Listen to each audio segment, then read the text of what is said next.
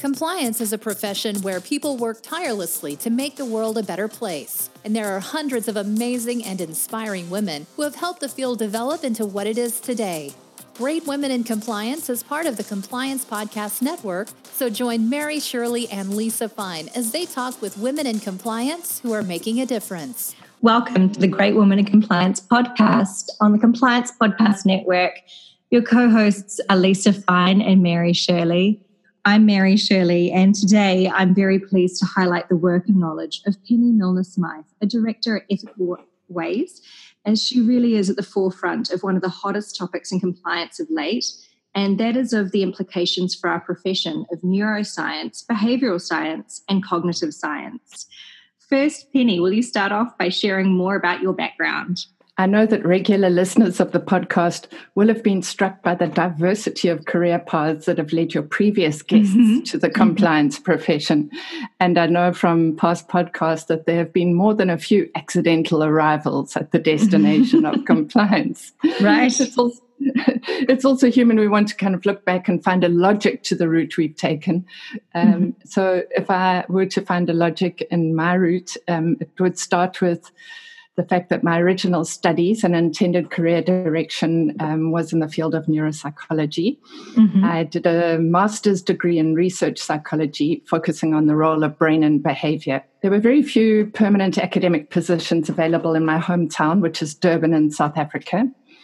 Um, and I had a relief lecturing position teaching neuropsychology and cognitive psychology Thereafter, I took up a position in the human resource management field, which was readily available.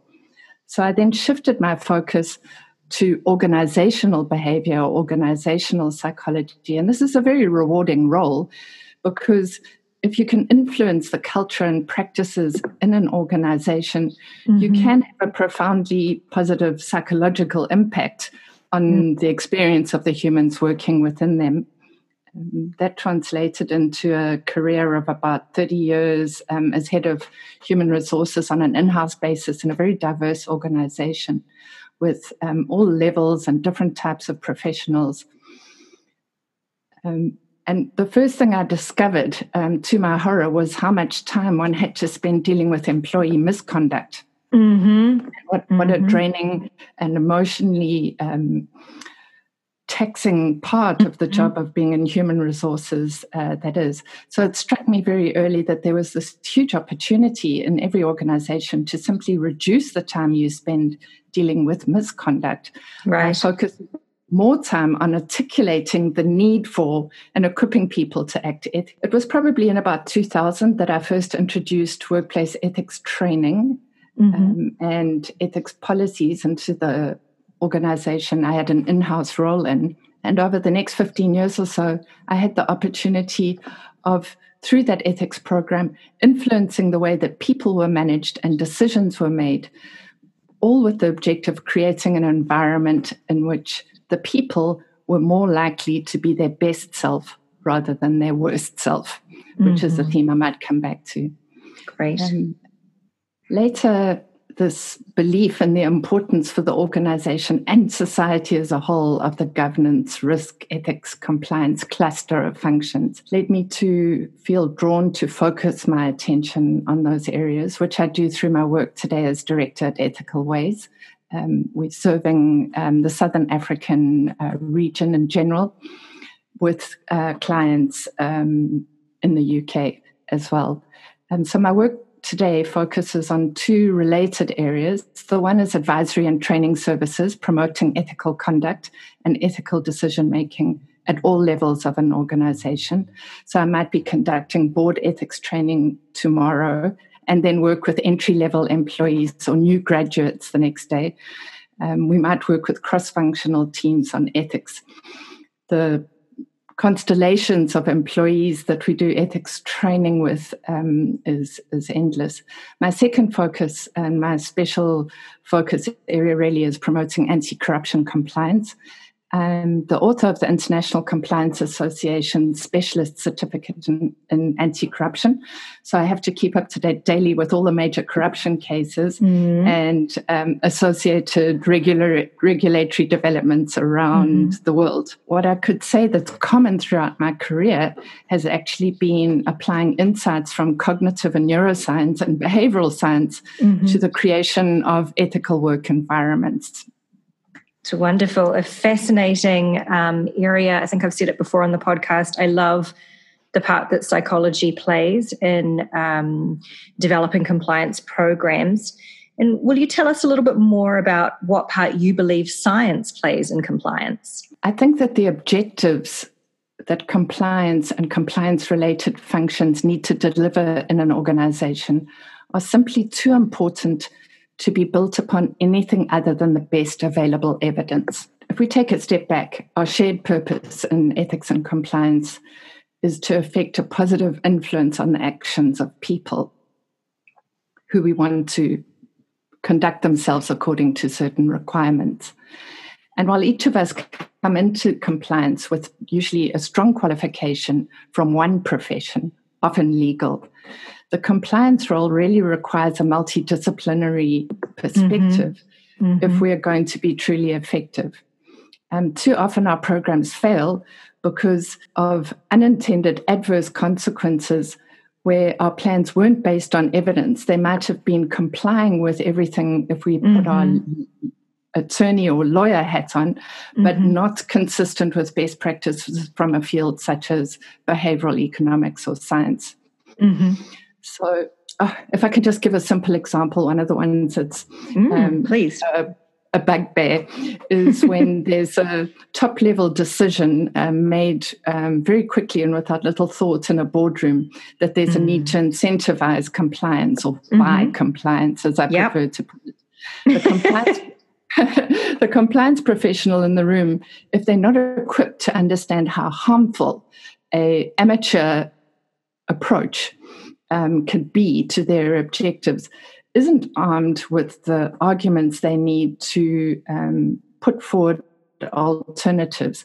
They're not armed with the insights that they need to explain why this would be a mistake and would actually lead to potentially the opposite behavior than that is which is required.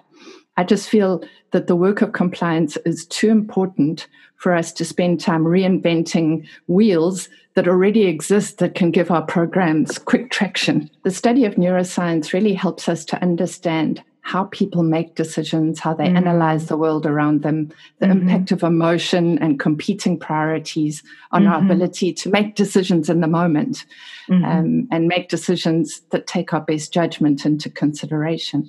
So, from my perspective, without those insights, obviously very high level insights, it's not easy for us to develop the kind of compliance implementation plans that are going to have the best chances of success. So that would just be an example. Perfect. Thank you. And um, as I'm sure you're aware, in, in compliance, and this is probably true for HR as well, particularly when it comes to investigations, we often have to deal with what could be described as bad actors. So I wanted to get your view. Are people either good or bad? The answer to this question is so critical for the compliance profession. And mm-hmm. the answer, fortunately, is very clear. Very few people are all good or all bad. Mm-hmm. And if there's been any form of considered recruitment process that brought people into the organization you're working in, the chances are that the significant majority of employees consider themselves to be and aim to be good people. Mm-hmm. So, what I like to say is that there's a much more important question that must preoccupy the compliance professional. And that question is why do good people do bad things at work? Um, and I know it's starting to preoccupy the profession. Um, we had compliance officers from over 90 countries participating in a webinar on that topic that I presented for the International Compliance Association recently.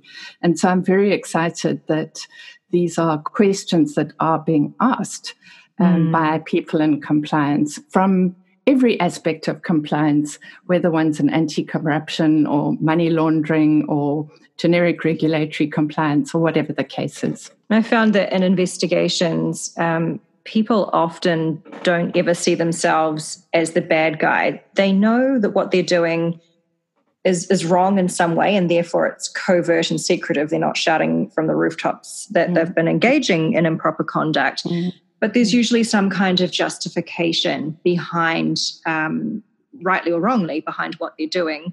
Um, and they're motivated by that and not feeling in any way like they're the, the bad guy in the scenario.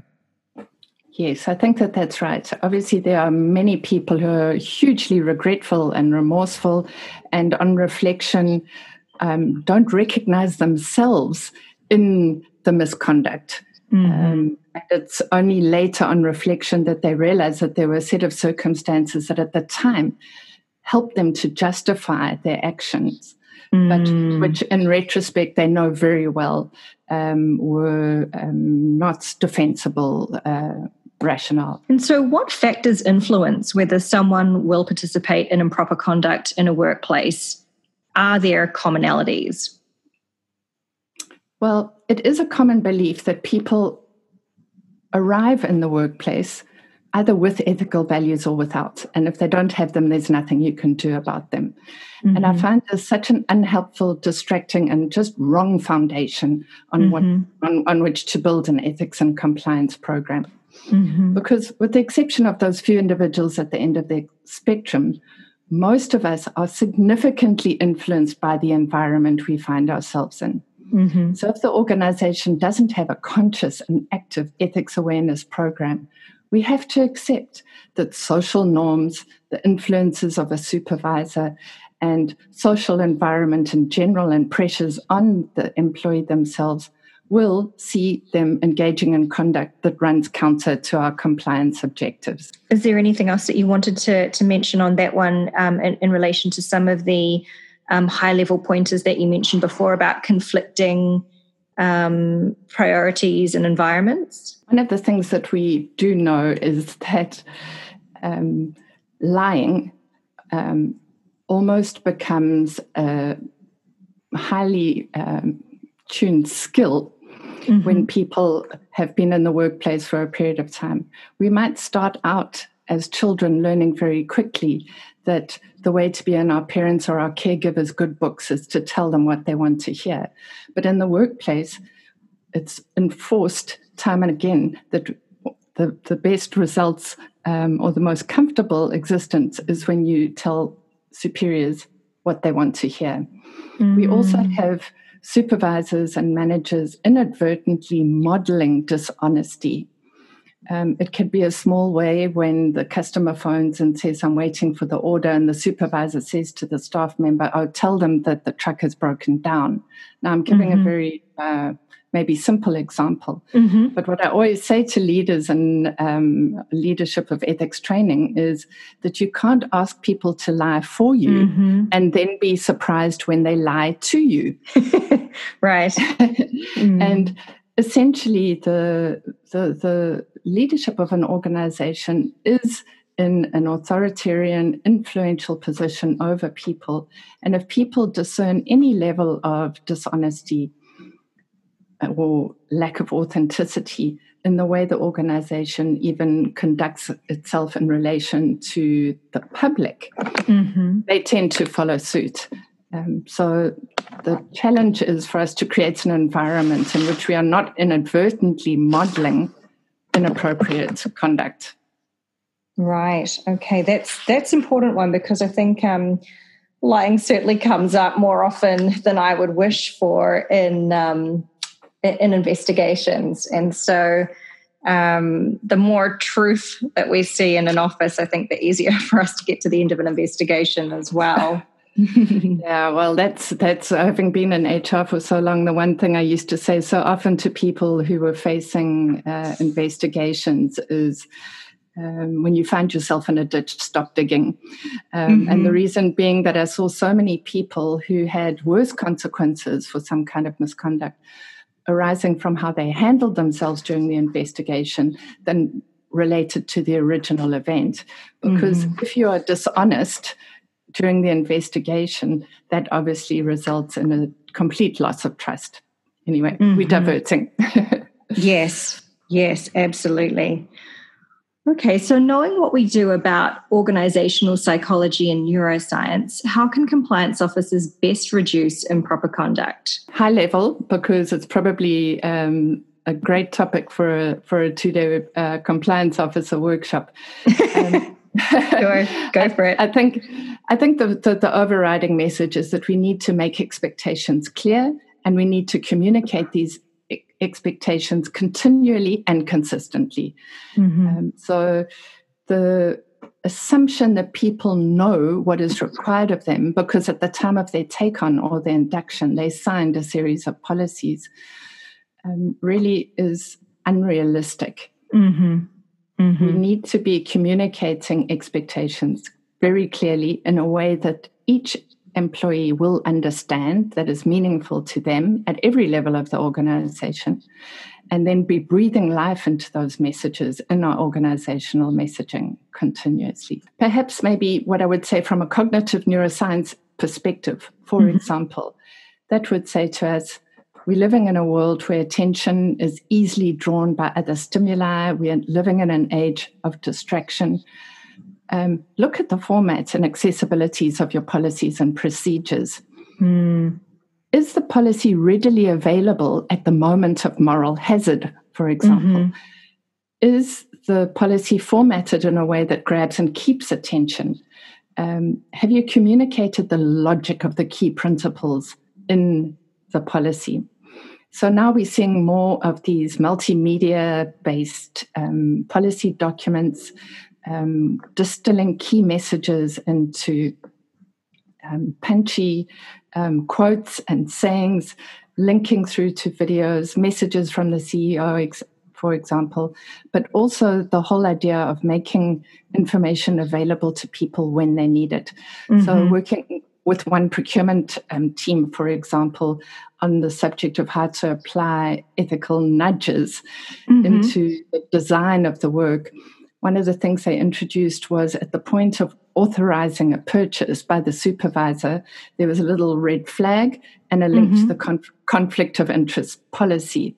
Perfect. So, because someone's about to make a decision, they're taking the cost, uh, many other factors into consideration. They're not thinking about the conflict of interest policy. Mm-hmm. Make it available at that very point.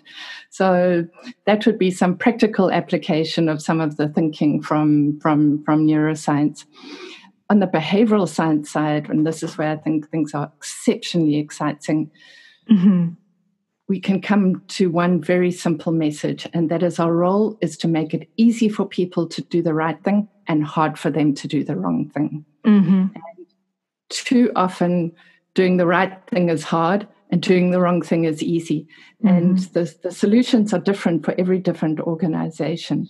But just a um, simple exercise of taking, for example, I was working with an institution that had um, timesheets for um, part time staff, and there was a culture of trust and um, not wanting to challenge um, what the professionals had declared as their hours.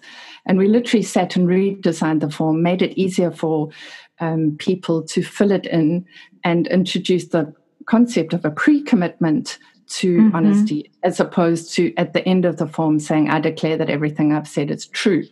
So when we people say, um, we ask people to say, um, do you declare that everything you're about to write is honest? Right. Mm-hmm. We know that it's much more likely that they will be honest. Mm, that's a wonderful example. Thank you. Those are great ones, and thank you for for drawing distinct the distinctions between um, each of your examples as well. If I could just add to your first ones, you know, when you were mentioning about the acknowledgement of a policy um, and expecting people to, to to basically abide by everything just yes. from that, that's I think a classic example of a check the box compliance program.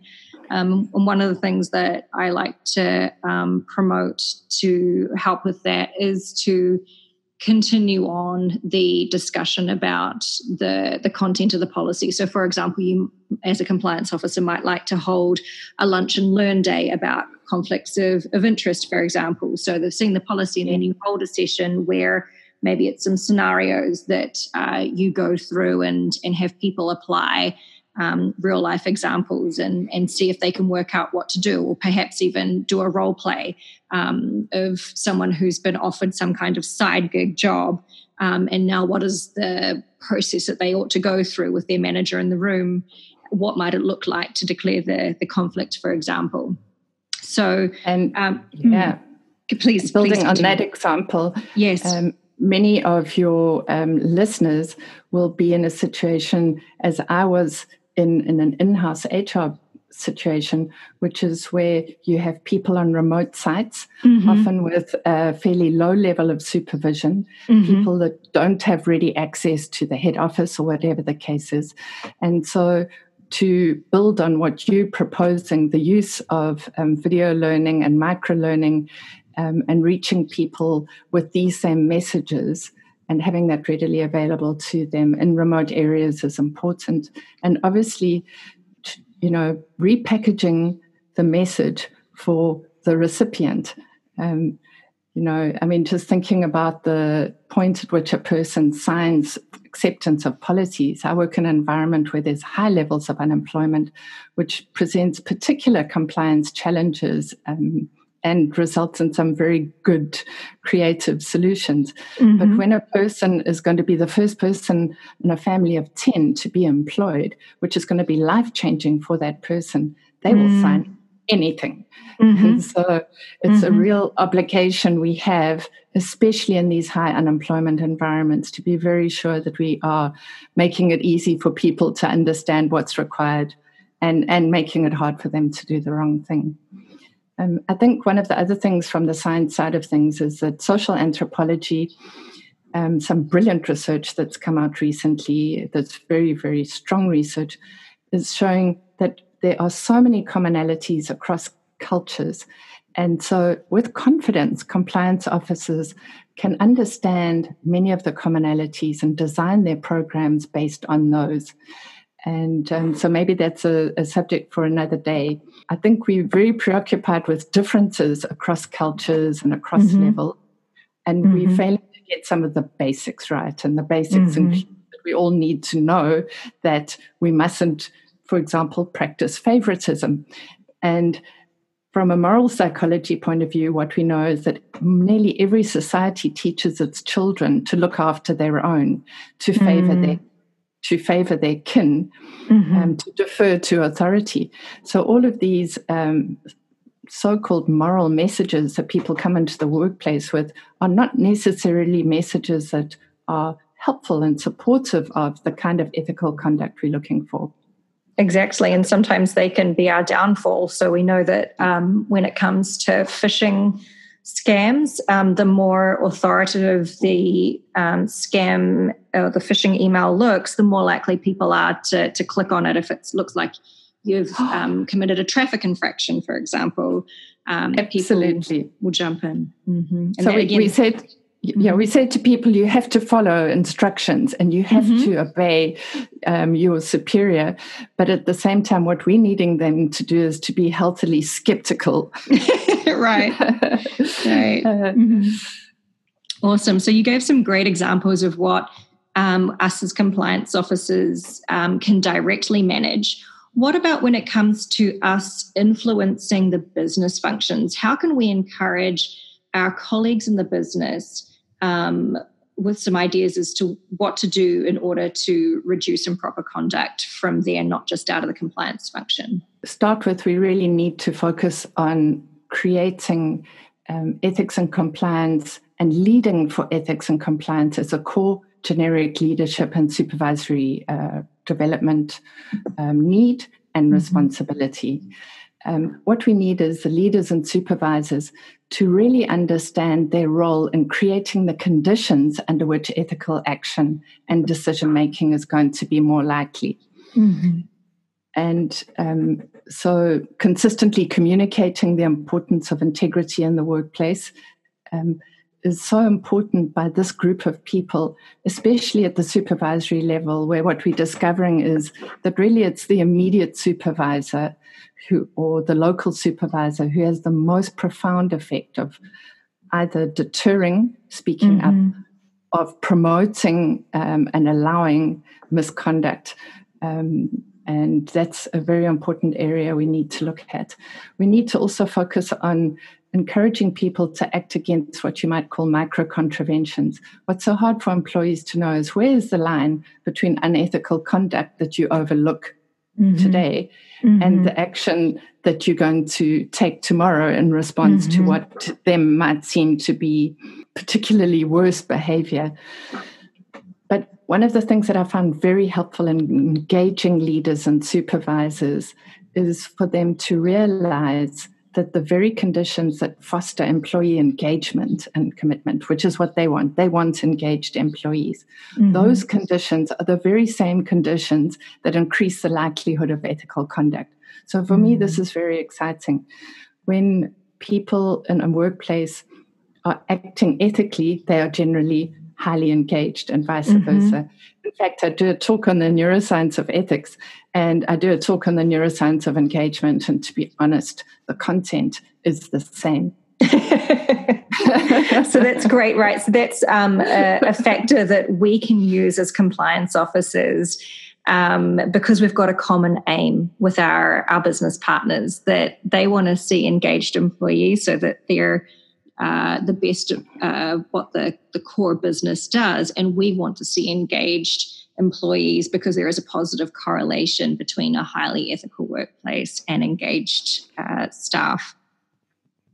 Absolutely. And what I explain to leaders is that it is not possible for um, people to be thinking in the best interests of the organization if because they are so disillusioned, they've mm-hmm. had to give up on caring for the best interests of the organization. Mm-hmm. And so it is their job to create that engagement, and in turn, um, the likelihood of ethical conduct will follow. But without the engagement, there's a very low likelihood of people saying, right, I'm now going to go out on a limb. I'm going to risk the censure of my colleagues and I'm going to speak up about this important issue if mm. they're not feeling mm. that the organization is one that they're committed to. In order to have a speak up and generally healthy culture in workplaces, there needs to be psychological safety, in my opinion. In fact, Google identified psychological safety as the number one key factor in successful teams. And Penny, I know that you uh, authored a very popular paper um, which has been um, downloaded by many, um, particularly on the topic of speaking up. And I, I'll ask you to make that available in our LinkedIn group um, so that uh, our, our listeners have access to it if you wouldn't mind. Would you? With pleasure. Thank you. Would you um, share with us what um, you recommend is needed to create an environment of psychological safety and what key actions compliance officers can take to foster this in respect of encouraging speaking up to the hotline? I'll start generically, and that is that um, when we talk about psychological safety from a neuroscience perspective, we are very clear now what mm-hmm. the conditions are that the brain needs to be experiencing for the human to experience psychological safety. So, this is very interesting. Absolutely, psychological safety is the goal that all of us should be working at from every discipline and creating that experience in the workplace. Um, there's an excellent book by um, David Rock called Your Brain at Work, which I would recommend to everybody listening mm-hmm. to the mm-hmm. podcast. Mm-hmm. Um, because what he does is take neuroscience and make the principles totally applicable to us in our personal lives. Great. But what, what we need to know is that the conditions that promote a calm and rational state for thinking um, are what we need to be creating in the workplace. And these are the same that would also help us have a speak up culture. Mm-hmm. So, um, credible research, the latest technologies are showing us through studying people's brains while they are being exposed to different circumstances and doing different tasks, that the part of our brain responsible for good judgment must not be in a state of being overwhelmed or disrupted by strong emotion. Mm. So when people don't feel psychologically safe, it's not possible for them to be making the best possible decision. So that we know for sure. And that emotions, notably fear, are raised and compromise our judgment under certain mm-hmm. circumstances. And we know what these circumstances are. They are ambiguity. People need as much certainty as possible in the workplace. When it comes to ethics, we find the more clear the rules are and the more understood they are, the better. As soon as there's any ambiguity, people are going to be making decisions that aren't as good as they would be otherwise. We definitely need people to experience dignity in the workplace and much less disrespect mm-hmm. because the experience of disrespect as well as the experience of unfairness are two human experiences that so arouse emotion in the brain that they sometimes make logical thinking nigh impossible.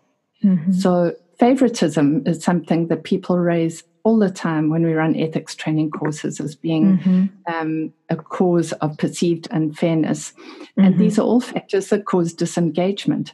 Mm. Micromanagement needs to be replaced with giving people appropriate autonomy. Mm-hmm. And most of all, we need to be giving people a sense of belonging and not of isolation. And those are some of the conditions that the brain actually requires in order for us to be able to think as clearly as possible. They're the conditions that create psychological safety, and certainly the conditions that are quite helpful if we're wanting to encourage people to speak freely. Mm-hmm. Perfect. And I just realized that I didn't define psychological safety for those new to the term. So, sorry, folks, a little bit late to the game, um, but here it is. Um, this is uh, uh, a little definition. Um, can we take risks on this team without feeling insecure or embarrassed? So, the idea that if you are confused about uh, something that is happening, that you confidently can ask that question without feeling like a dum dum uh, in front of your colleagues and it's not to be confused with being nice. It's just to do with whether the environment is one which people can be free and frank and know that they won't suffer repercussions or other negative effects from any kind of honest talk. Perfect. So thank you so much yeah. for that, Penny. That was that was really useful. And there's so many things that you've mentioned today that we could probably do an entire episode on. So if anyone's sitting there thinking, oh, why isn't Mary drilling down more or asking more on these topics, um, I would love to, but I think um, we would get time is against us. exactly, but um, you know what? We have many more days um, of the year to go, and and, and many more ways to to share knowledge. And um, Penny, I'm sure that you will be happy to make yourself available um, oh. to listeners, as many of our great women in compliance have done Absolutely. after their talks. Perfect. Please connect with me on LinkedIn. Wonderful. Well, we do, however, have time for one more question, and so I wanted to do um, to, to, to, give you an opportunity to. Well, it's really an opportunity for us actually as compliance officers. Um, in the idea of quick wins. So, Penny, if you had the ability to shape behavior in the company, if everyone listening to this podcast episode right now what is the single most impactful and doable action item our listeners could take to make their office a better place? I think of the many suggestions I could make. Um, mm-hmm. It would only be right that when we want to bring about change for others, we start with ourselves. Mm-hmm. So, um, what I think the organizations we work in and the world that we live in needs from us as compliance people is to expand the definition of our role. So the action would be to adopt an expanded role definition mindset. I'd like to see us taken as given the fact that we are experts at identifying and articulating compliance obligations, that that is just a foundation. It's the first step to the impact we need to be having. Um, and what we need to do is to be preoccupied with requiring and inspiring compliance uh, requiring of compliance through others in the organization, obviously, can be improved enormously. And one of the great opportunities is for us to learn about how to inspire compliance, which is really what we need to be doing in the 2020s. So we want to draw on existing disciplines on how to require and inspire compliance.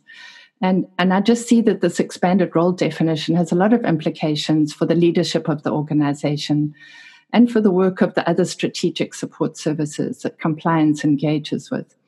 But there's this opportunity for the compliance leader to have a positive influence over the entire organization and add value to everyone else's roles by seeing this as a multidisciplinary job where we've got to be lifelong learners in these other fields.